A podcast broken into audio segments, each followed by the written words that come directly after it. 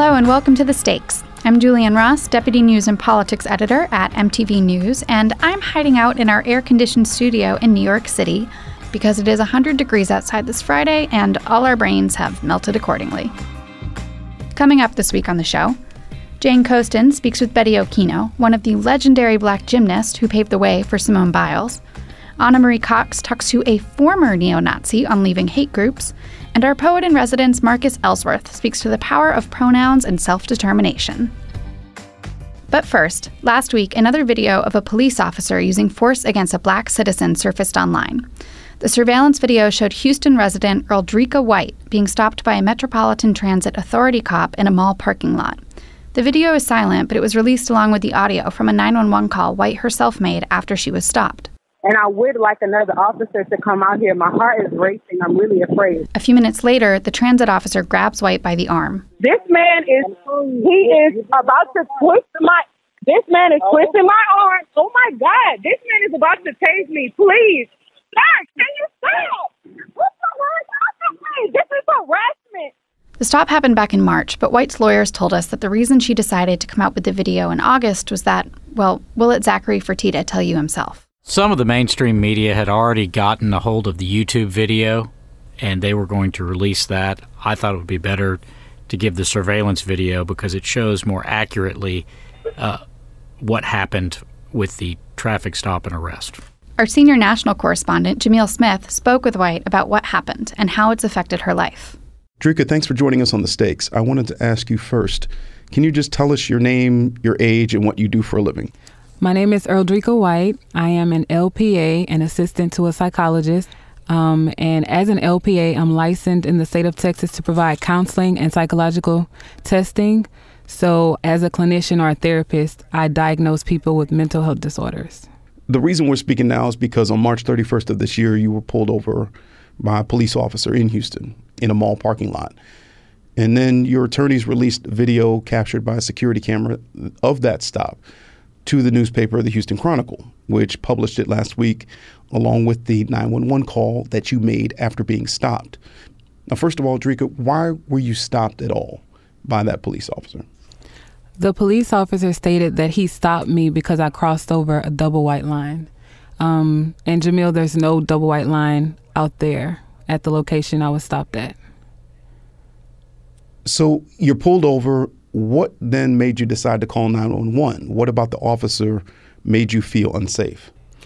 Well, he got out of the car with handcuffs drawn out, open. He threatened to tase me, and he also threatened to um, to arrest me. And as a clinician, I mean, I study people for a living, so I'm paying attention to his body language, how he's speaking to me. His pupils were dilated, so I was like, no, this is not gonna end up good. And after being threatened to be tased and arrested, I then go, um, I reach for my phone and I call 911. Everyone is calm. Um, I'm calm. He's calm.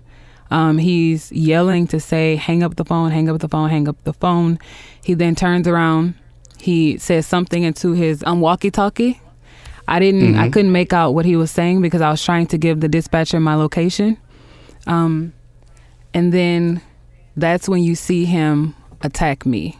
When I say this man has threatened to tase me, um, and you see him forcefully push me onto the car and um, arrest me, then. Right. It, it is, it's hard to hear anything he says in the uh, in the video through your phone call, but there was a certain moment where he just seemed to either you know have his patience exhausted or there's something you said that you know set him off and he just tries to, you know, roughly arrest you. What then happens once you go out of camera view? Um, the struggle kind of continues and you, you don't really see what happens to you two. He literally tries to break my arm. Like, um, mm-hmm. he literally takes my right arm forcibly um, up, b- back and forth, back and forth. He pulls my, my hair. There's another video on my YouTube page um, of the the view that you can't see from the surveillance camera that you guys need to watch. A little boy, um, I think, I believe he's 11 now, um, a Hispanic boy recorded the entire um, incident once he attacked me. and you see him thrusting my arm in the in the air back and forth. You see him pulling my hair. You hear him yelling, "Get down, face down on the ground." Hang up the phone. And then I told the dispatcher, "I have to go now, ma'am." And I said, "Please send someone here." And I hang up the phone. I let him know that I hung the phone up and I got down face down on the ground. And then in the video you hear them saying, She's just a child, she's just a child. Why why are you tasing her? And he didn't tase me, but he tased the ground near me. And then when he picked me up, he laughed in my face. Now, Drika, it's maybe it's just a meme going around Twitter, but it struck me as as significant, and I'm wondering how can you be arrested for the charge of resisting arrest and nothing else? Because what were you being arrested for in the first place? That what did he threaten you with that you allegedly resisted? Um, when the o- other officers arrived, they huddled up in a circle to figure out what to arrest me with. I was sitting inside of the car. The door was still open, so I could hear all of the conversation, um, all of the back and forth, all of the deliberation, if you will, um, about what they could possibly arrest me with. Um, I overheard his sergeant, an African American female, telling him, No, we can't charge her with that one. What's the other one? Wow. You spent how, how long in jail? I spent two days in jail. Where does your case stand right now? I know that the police department has cleared the officer of any wrongdoing, even after seeing that video. It's it's still pending, Jamil. We haven't Okay. received any further word um, about anything. It's still pending. I mean, uh, what struck me about your case when I read about it first was the fact that you literally were calling for more police. You know, there's a narrative I feel like it, when people talk about police reform or or black liberation that you know they're anti-police, that they don't want any police in in cities and and you literally were calling for another cop to help make you feel safe. Can you tell me about what your you know your previous conceptions about the police leading up to this, given everything that's happened in the last few years in your life? How did you view the police coming into this? My mom is a correctional officer, so I have or had I had the utmost respect for um, police officers, even growing up for just authority as a whole. Um, but to be violated as I was, to be assaulted by a man, to now have my name up for discussion to say that I'm ghetto because my mother named me Earledreka. Someone needs to answer to this. How are the people in your life reacting to what happened to you? I think people are very appalled. Um, they know what I stand for. Um, I'm a very empathetic person, so whenever I see somebody treated wrongly, I try to put myself in their shoes. Um, and that's why I had to go back home last Wednesday after we sat down with Houston Chronicle and ABC aired and Univision aired because it was so much pressure I felt on me to quote unquote look perfect or look distraught or um, be human. I have so much love and support around me. It's almost like it never happened, but I have to face it every day. Every day I wake up, I have to be aware that this actually happened to you. It's okay, you're alive. Be grateful. But now, what are you going to do about this? You cannot go about life the same. And that is what I keep telling myself. Um, it happened, it's okay, but something has to change. And if you're the change agent, be the change agent. Stand up, don't be afraid, don't hold back. But people want me to feel um, ashamed. Some people want me to feel guilty for getting out of the car. It's not a crime to get out of your car. Um, it, it's not. It's not a crime. If it is, please write it in in the books. But my family is afraid that people may retaliate because they've read the comments. They don't want me to go back to my apartment. They don't want me to drive the same car that I drive. So my, I mean, my close friends and family, they're very concerned about me. Drika, did you fear for your life? I And did. do you now? I even now, even now, um, on my way to the radio station, I passed by what appeared to be a police gathering. It wasn't at a police station, but it was a police gathering. And a police car was trailing me. And my initial thought was, I wonder if he knows who I am. And then my second thought was, I wonder if he knew who I was, would he stop me? We're speaking on August 9th, on the two year anniversary of Michael Brown's shooting death in Ferguson, Missouri. Do you see what happened to you within the context of all these incidents that we've seen on video? All these incidents of black motorists or black citizens encountering police and having those encounters turn turn violent? I do. I do. Um, there's definitely a direct parallel between what happened to Mike Brown and myself. Although I lived um, to tell his story and so many others, and um, also mine, I believe that African American people are now subject to maltreatment and injustice because, as a female, um, what could I have possibly done to him? I was unarmed in a public place, half of his body weight, um, not threatening at all. So, what could I have possibly done to harm him? It, it, it baffles me almost. And they use that one liner, I was afraid for my life. But do you ever consider the victim in that circumstance to say, I wonder how she feels? She was so scared that she thought to call 911.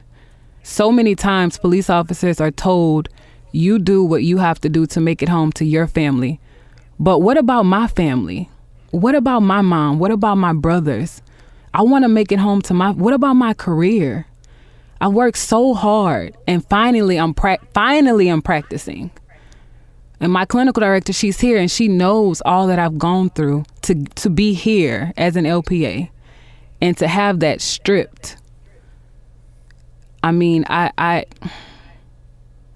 I don't know I don't know if you've ever worked hard for something in your life and you've mm-hmm. gotten right right there to the finish line, right? I'm I'm a track athlete as well. I ran for Southern University.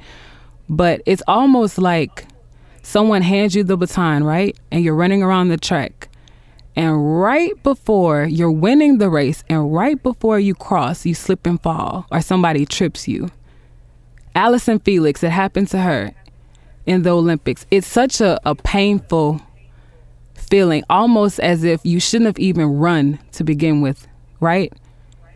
right. Because yeah, why fall right before you achieve something that you've never accomplished before? And that's how I feel. Right now, it's August. I should be enrolled for a PhD program right now, and I'm not. Because this has derailed you? Right. Right. So what what how am I how am I supposed to be now? My clients know what's going on. What what am I supposed to tell them? I have brothers in school who are being confronted now. How should they behave in school? I don't want my, my little brothers getting in trouble in school to support me or to defend me. I'm missing work. I received a notice to vacate my apartment. It I mean, what what am I supposed to do now? Drake, I want to ask you, um, just to, as a matter of getting it on the record, do you in any way feel that your race, your gender, your appearance played a factor in the way that you were treated by that officer? Of course, I do. And anyone who knows me, they know that I'm I'm a glamorous, you know, female. I love to dress up. I love um, hair and makeup. I'm a I'm a hairstylist as well as a beauty consultant. And I thought to myself, I said, Drika, why did you dress down that day? um, had you been more beautiful or more appealing, had you worn a dress and heels, maybe he wouldn't have done that to you. And I had long braids. But this is not stuff you should be worried about, though. Like this is, is this is what gets that's what just kills me. It's like this is not something that you should be having to worry about as a woman, as a black person. Period. Like you shouldn't have to be worrying about this kind of stuff. And and you're right, and you're right, Jamil. But this is these are things that we face as black women every day. And I purposely do not wear braids anymore. I have a very conservative look now because I've done, I feel, everything that my mom told me to do. I went to school. I went to the school that she wanted me to do, go to. I ran track, scholarship. She didn't have to pay anything. I went to graduate school. got my clinical license, had my own business, opened a salon, and I still find myself at the mercy of an just a moral person, not even officer, just a moral person. So what what am I to do if I can't wear my hair how I want, if I can't dress how how I want? What am I to do if I know as a black woman I'm going to be profiled? Drika, what do you do to, to keep your head up? You know, I listen to music. I love music. I love Drake. I mean, I do. It's almost like he's there with me. Not to be, you know, pervert or anything, but it's like he comforts me. Like, I don't know. I don't I don't know. But whenever I get sad, I, I play music. Um, I love reggae too. So I dance every morning I get up. I force myself to get up, be grateful, dance. I will dance for 30 minutes. I'm late sometimes to work because I'm just shaking off all the stress. Drika, I just have one more question when you were driving that day, what were you going to be doing? What were you going to be doing that day that got interrupted by that stop? Honestly, I was on my way to a business meeting to open my salon. Yeah, and and that's why I said that this is this experience is so painful because here I am, you know, striving um um, just striving in life, trying to do what's right, trying to be someone important to contribute to the world, to help society, um, and to once again have a dream stripped away. It hurts. It hurts so bad. Earledreka White is a licensed psychological associate. She spoke with our senior national correspondent, Jamil Smith.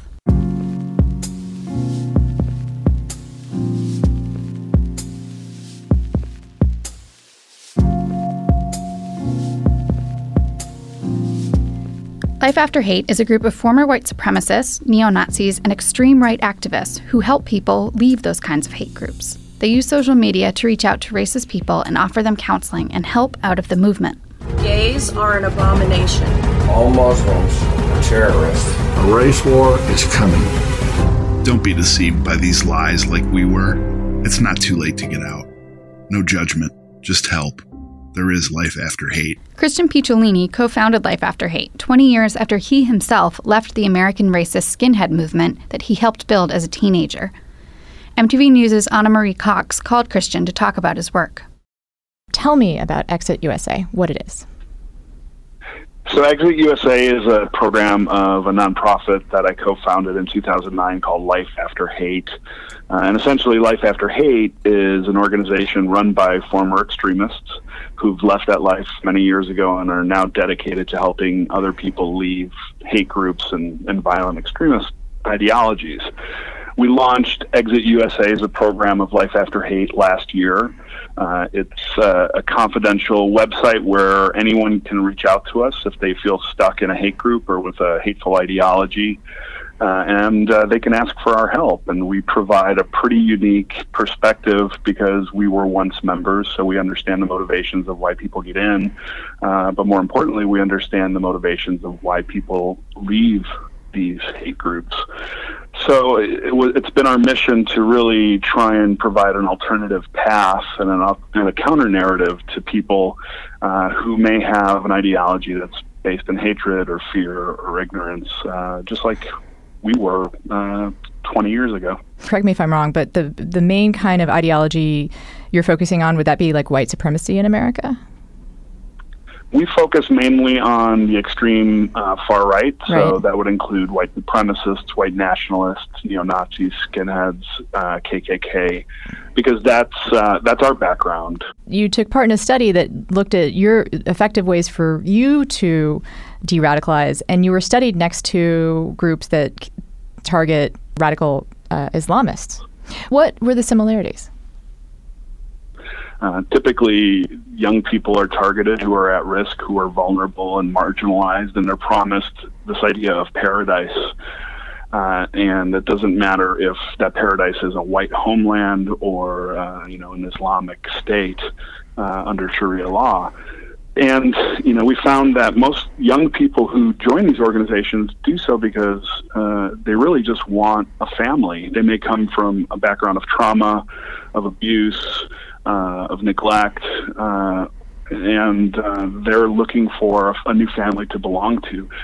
And so, if the same techniques to recruit radicals work for either people on the far right or, or radical Islamic um, would be jihadists, uh, do the same techniques to de radicalize work? I, I, think that there are a lot of crossovers. I think that there are absolutely a lot uh, uh, that's based in providing opportunity because people tend to gravitate towards these organizations or ideologies because there's a void in their life. Mm. Because let's face it, happy people don't plant bombs or wear suicide vests or walk into a church in South Carolina and murder nine people. So your basic argument has to do with taking these people um, who have gone down the path of, of radicalism, no matter what it is, and trying to uh, the simple word would be happy, trying to make them happy, trying to give them some other reasons to find joy in their life, which sounds a little Pollyannish to me. Like it almost sounds like that wouldn't work. Yeah, and, and happy may be the wrong word, but I think satisfied with their life, stability, uh, you know, a job, uh, not feeling marginalized or on the fringes of society.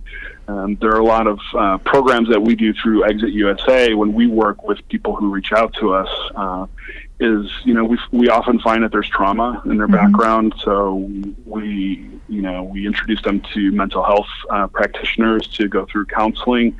Uh, we offer them job training if if a job is an obstacle for them.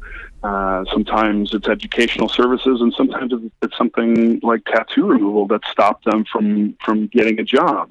So, what's also interesting to me is what I'm not hearing from you, which is that uh, you're not talking about presenting these people with facts or presenting them with uh, an argument against their ideology. Yeah, I mean, I don't think that battling ideologies with anybody, regardless of, of you know, if we're talking about politics or if we're talking about extremist ideologies, is really beneficial. I think it just emboldens both sides and makes them angrier because when people are in these movements, they're essentially in a bubble, mm-hmm. uh, and and they don't interact with anybody outside of the small, very tight social circle. So when they're exposed, and many people who end up joining these hate groups have never met the objects of their hate. They've mm-hmm. never met Muslims. They've never met or dialogued with African Americans or with uh, LGBTQ community people. So, you know, to, to immerse them into those communities is to try and bring some empathy into their lives and to humanize the objects of their hate. That's what changed me. I received empathy and compassion from people that I least deserved it from when I least deserved it. And that's what allowed me to leave.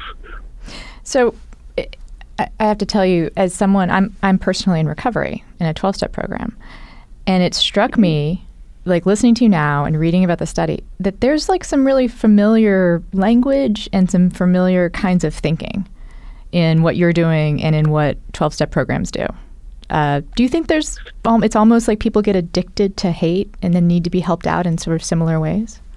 Yeah, I think that there are similarities. I don't know if it's addicted to hate. I think it's addicted to power or mm. perceived power and respect.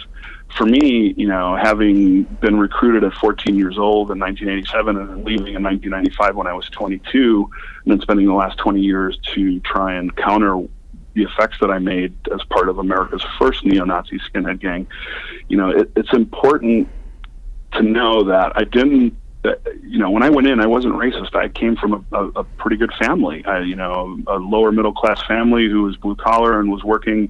There was a lot of love. My parents were Italian immigrants who came to this country in the mid '60s, and they were often the victims of prejudice. So racism wasn't a foundation of of my youth. Uh, I got into it because I was accepted because I had been bullied for so many years because, you know, I was short or because I had a big nose or for whatever reason. Um, when I was recruited, I was given the promise that that wouldn't happen anymore, and in fact, I was not bullied anymore, and uh, that's that's what kept me in. Mm-hmm. So when I left, there were no support groups, which is one of the reasons why I co-founded Life After Hate in 2009 was to be that support group for people who wanted to leave.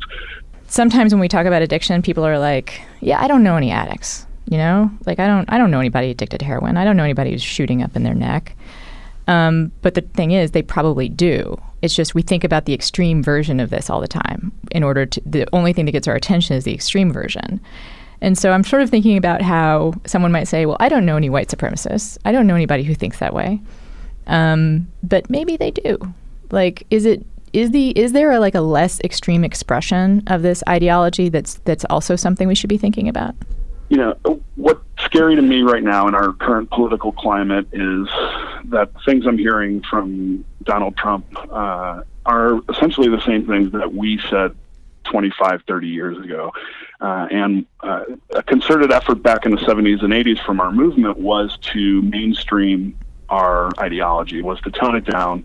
So people were taught to go out and blend in into the mainstream with their ideology and to tone it down and not use things like the N word or to say that Jews run the media, but to say that it is the liberal media or, mm. uh, you know, not, not to call uh, people derogatory names, but to call them immigrants. So I was at uh, Donald Trump's Chicago uh, rally for during the primaries, the one that was canceled because mm-hmm. of the mm-hmm. protests. And I actually w- was inside because I went as a silent protester and I wanted to experience the situation. And I can tell you firsthand that I heard nastier things come out of people's mouths, more vile, racist things come out of people that look like you and me and your doctor and your lawyer that I heard than I heard at any Klan rally or any neo-Nazi rally or skinhead rally I've been to, and I've been to dozens of them. And that to me is the scariest thing because this concept has now infected the mainstream. Uh, and it's a scary concept, and you know, and I speak from experience because everything that is happening right now in politics is what we dreamt of when I was a part of the movement. We wanted a candidate who spoke our language, who put our platform out there in a way that would attract more Americans under this banner, under this very veiled banner of, of white supremacy. With that in mind, I mean, you heard what everyone else heard uh, earlier this week when Trump said that Second Amendment people might have a solution mm-hmm. to um, Hillary Clinton's uh, appointments of judges. Tell me what you thought of that. that to me was, uh, you know, a very uh, clear indication of, of how, from one of the highest seats in power right now, you know, running as president of the United States, he's encouraging people on the right, essentially sovereign citizen organizations, militia groups, anti Islamic uh, quote unquote patriot groups to take violence into their own hands and eliminate the enemy. But I want to just be very clear because I think maybe just to satisfy my own curiosity, like there is no other way that a person involved in these extremist groups would have heard that comment from Trump, right? Like that is an unambiguous comment from him. I would agree. I would agree. I can tell you when I was in the movement, there were many people that I knew that would have acted on on that kind of a, a message.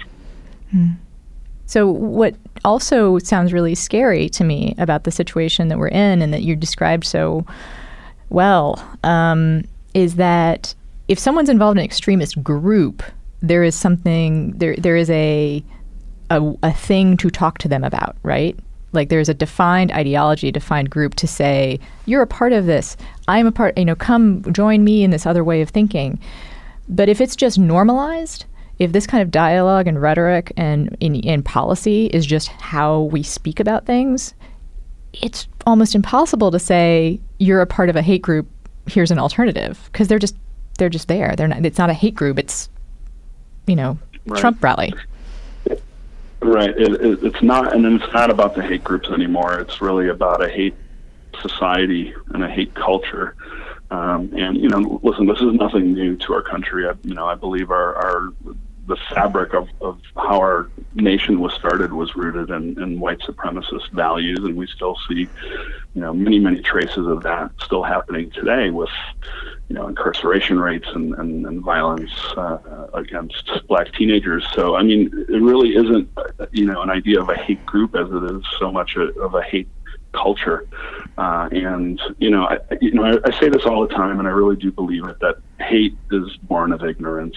Fear is its father, and isolation is its mother.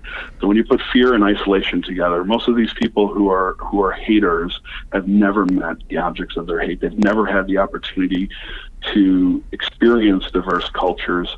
So it's easy for them to point the finger and blame other people and hate them if they've never met them, if they've never experienced, you know, the overwhelming positivity that that uh, you know different cultures bring to our American society. That was Christian Picciolini, co-founder of Life After Hate, speaking to our senior political correspondent Ana Marie Cox. If you'd like to learn more, visit their website, lifeafterhate.org.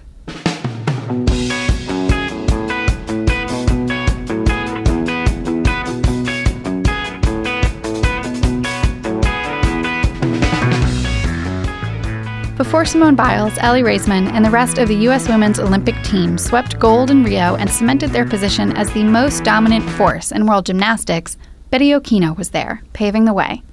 As part of the 1992 U.S. team, she and her teammates achieved what was previously thought to be impossible winning a bronze medal at the Barcelona Olympics. This was the United States' best Olympic gymnastics team performance in a fully attended game since 1948. MTV writer Jane Coaston spoke to Betty Okino about what it's like to compete under the spotlight at the highest level of sport and how gymnastics has changed over the last 25 years. Hello? Hi, this is Jane Coaston from MTV. Hi, Jane. This is Betty. Oh, it's such a pleasure to talk to you. I just wanted to say, first of all, um, I've been, I was a huge fan. I remember when you won the uh, McDonald's Cup back in 1991, and I followed your career pretty, pretty closely, so this is very exciting for me. Oh my gosh. Way back in the day. yeah, no, um, I actually, uh, I had a tape of that, of that meet and I attempted your uh, beam exercise with like the three layouts in my hallway. It didn't, it didn't go as well. so you're a gymnast? Uh, I was, I was at the time. so first of all, what's it, What's it like, not just this year, but what's it like kind of watching Olympic gymnastics for you, knowing what this is like for a lot of those women out on floor, vault, beam, and bars? Okay, well, it's a, it's like a cornucopia of emotions. I I always get um, it's like every time the Olympics comes around, I'm right back there. I'm back there in the hallway before entering the stadium, and I I feel the immensity of the experience and trying to calm my nerves so I can see it in them. I can see like the moment they walk in and they just they're feeling it and then they start doing the work of starting to calm their nerves. So it's it's it's a fun experience knowing exactly what they feel like and exactly what it is that they have to do internally in order to keep everything in check and not, you know, totally spaz out on the apparatus it's just it's really it's emotional on so many levels. I think when we're competing and at the time you don't really notice uh I mean you can feel how big it is but you don't really notice or allow yourself to recognize the importance of the event in the same way until afterwards, and especially years afterwards, where you get to reflect and you get to watch several different Olympics and you get to see how other people react to it, and you get to be in the perspective of the spectator having already been there. Slightly different from the spectator dreaming of going there. The spectator who's already been there, there's like this real depth of appreciation for the uniqueness of that experience. You were part of the first U.S. national team to win an Olympic team medal in a fully intended games. Can you talk a little bit about what that experience was like, and what did you? Was there a lot of pressure? Was there no pressure? What? How did you feel? Um, well, we felt a tr- we felt a tremendous amount of pressure to not only medal. It's funny because even though you know we weren't necessarily thought of like the '92 team as gold medal contenders USA Gymnastics and we expected to be fighting for a gold medal, only because the previous World Championships we uh, won the silver medal, and we were pretty close behind Russia with that silver medal. So we were like, okay, next year Olympics, we're we're getting a gold, we're fighting for a gold medal. So earning a bronze medal at that at that Olympics, um, you know, it's funny to even say this, was uh, a little felt like a little bit of a failure for us, and like part of our team was literally crying in the back before we marched out for the medal ceremony because uh, we had gotten a bronze medal and not um, a silver or gold. Mm-hmm. So it was um, mixed emotions. Like the thought of being it being the first time that a U.S. team had medaled in a non in a fully attended Olympics didn't process really. That didn't exist. It was that we had lost a gold medal or a silver medal. That's kind of what was existent there. Obviously, time passed now, um, and the feeling is a little bit different. There's an appreciation for um, for the experience we had and the medal we did win, but it definitely wasn't. Uh, we didn't feel afterwards like, yes, we did it. the team of today knows that they're going to win. They're going to not only win, they're going to dominate because there's no other country that is even in range. Do you see, um, you know, do you see a big difference between this era of gymnastics and the gymnastics that you did in kind of early to mid '90s? I do, um, and I think the biggest, I mean, obvi- uh, other aside from like the obvious, you know, a different kind of vault. They don't vault over a pommel horse anymore, right? um, but aside from that, um, I think the biggest difference is it felt like in many ways uh, like the the gymnasts, the athletes of the 90s and maybe even the early 2000s, but really the 90s were um, there was a lot more artistry in the sport, and I feel like because of the different of of the the difference within the code of points back then, there was also a lot more um, creativity. Like you saw different routines, different body types doing different routines, but still able to come from a 10 10.0. Where now the code of points is so like skill driven and difficulty driven that you tend to see the athletes pretty much doing the same variations of tricks in their routines. So I feel like a right. lot of the artistry has gone away and in place is just like trick, trick, power, power. And they're doing some awesome, awesome gymnastics.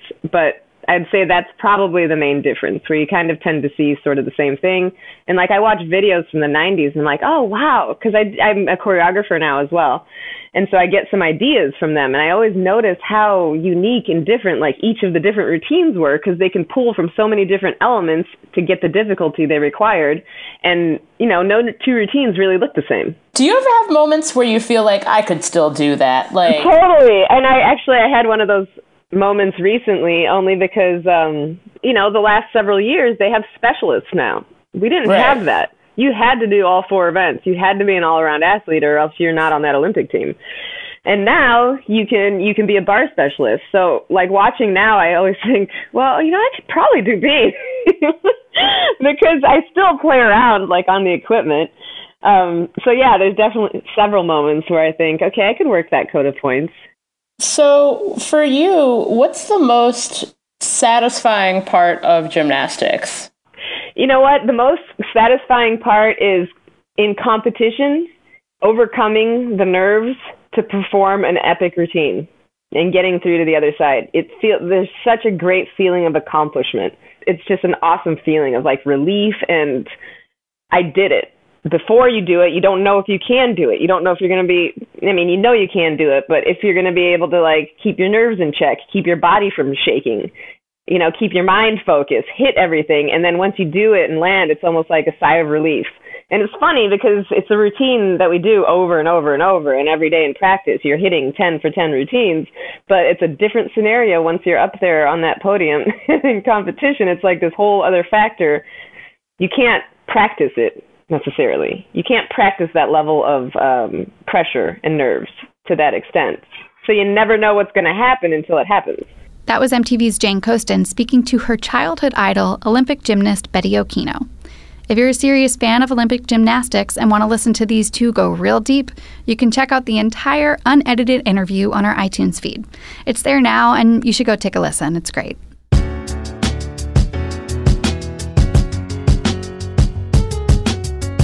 To round things off, our poet in residence, Marcus Ellsworth, has some sage words about pronouns he, she, they, and others, and how choosing your pronouns is about self determination. You can't change lead into gold, Z says. The weight of here life hanging heavy in here words. In her hand, Z holds a driver's license, recently updated with a new picture. Her face almost expressionless, with a hint of anxiety in her eyes. A new license, with a new picture, a new address, a new name, and an old M stamped where it should not be. It had taken court orders and doctor's orders to get this far, but they still couldn't sort here, the way Z wants to be. Here, birth certificate was based on a false assumption made without her consent. How could Z not resent that little letter M that shouldn't be present? One letter that means Z will get called Sir by a cop or a store clerk or a bouncer at a club, not every time, but even once is too much, too close to being a threat to her life should someone feel that Z does not look enough like the he that Z was once forced to be, because we are too hung up on the dichotomy of he and she, the illusion of a binary that doesn't define us, only our love of tradition over humanity. Perhaps this poem has been confusing. That's a result of society refusing to expand our vocabulary to include an HIR here for those possessing cells that are neither his nor hers. Or Z and E forming Z, transforming a once empty space on our tongues into self determined identity. And we can't even accept people who know that their gender is on the other side of the imaginary wall between the sexes, let alone those for whom the wall doesn't exist. We enforce gender norms more than compassion, and anyone who isn't complying, we act like they're lying, and sometimes, too often, we hurt them. We silence them and put dead names on their graves to remind his ghost of the she that he never used to be. Or we could start with the courtesy of acknowledging here and a singular they, and believe in her womanhood, and accept him as a man, and honor those who are neither both and sometimes. It may not have much worth to those who've had their gender affirmed without fail every day since birth, but acceptance can be life saving. It's all about what we choose to accept and what we choose to change. You can't change lead into gold, Z said, holding here new license. And with a pushpin, Z scratched out the M.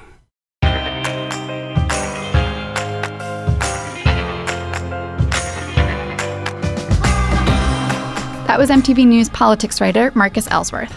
I'm Deputy News and Politics Editor Julianne Ross, and this was The Stakes. We're taking a break next week to soak up all this humid air and scorching sun. Just kidding. We'll actually just be in here working away, and in two weeks, Holly Anderson will be back at the helm. Thanks for listening. This episode of The Stakes was produced by Michael Catano, Mukta Mohan, and Kasha Mihailovich for the MTV Podcast Network. Follow us on Twitter at MTV Podcasts and subscribe to this and other MTV podcasts on iTunes.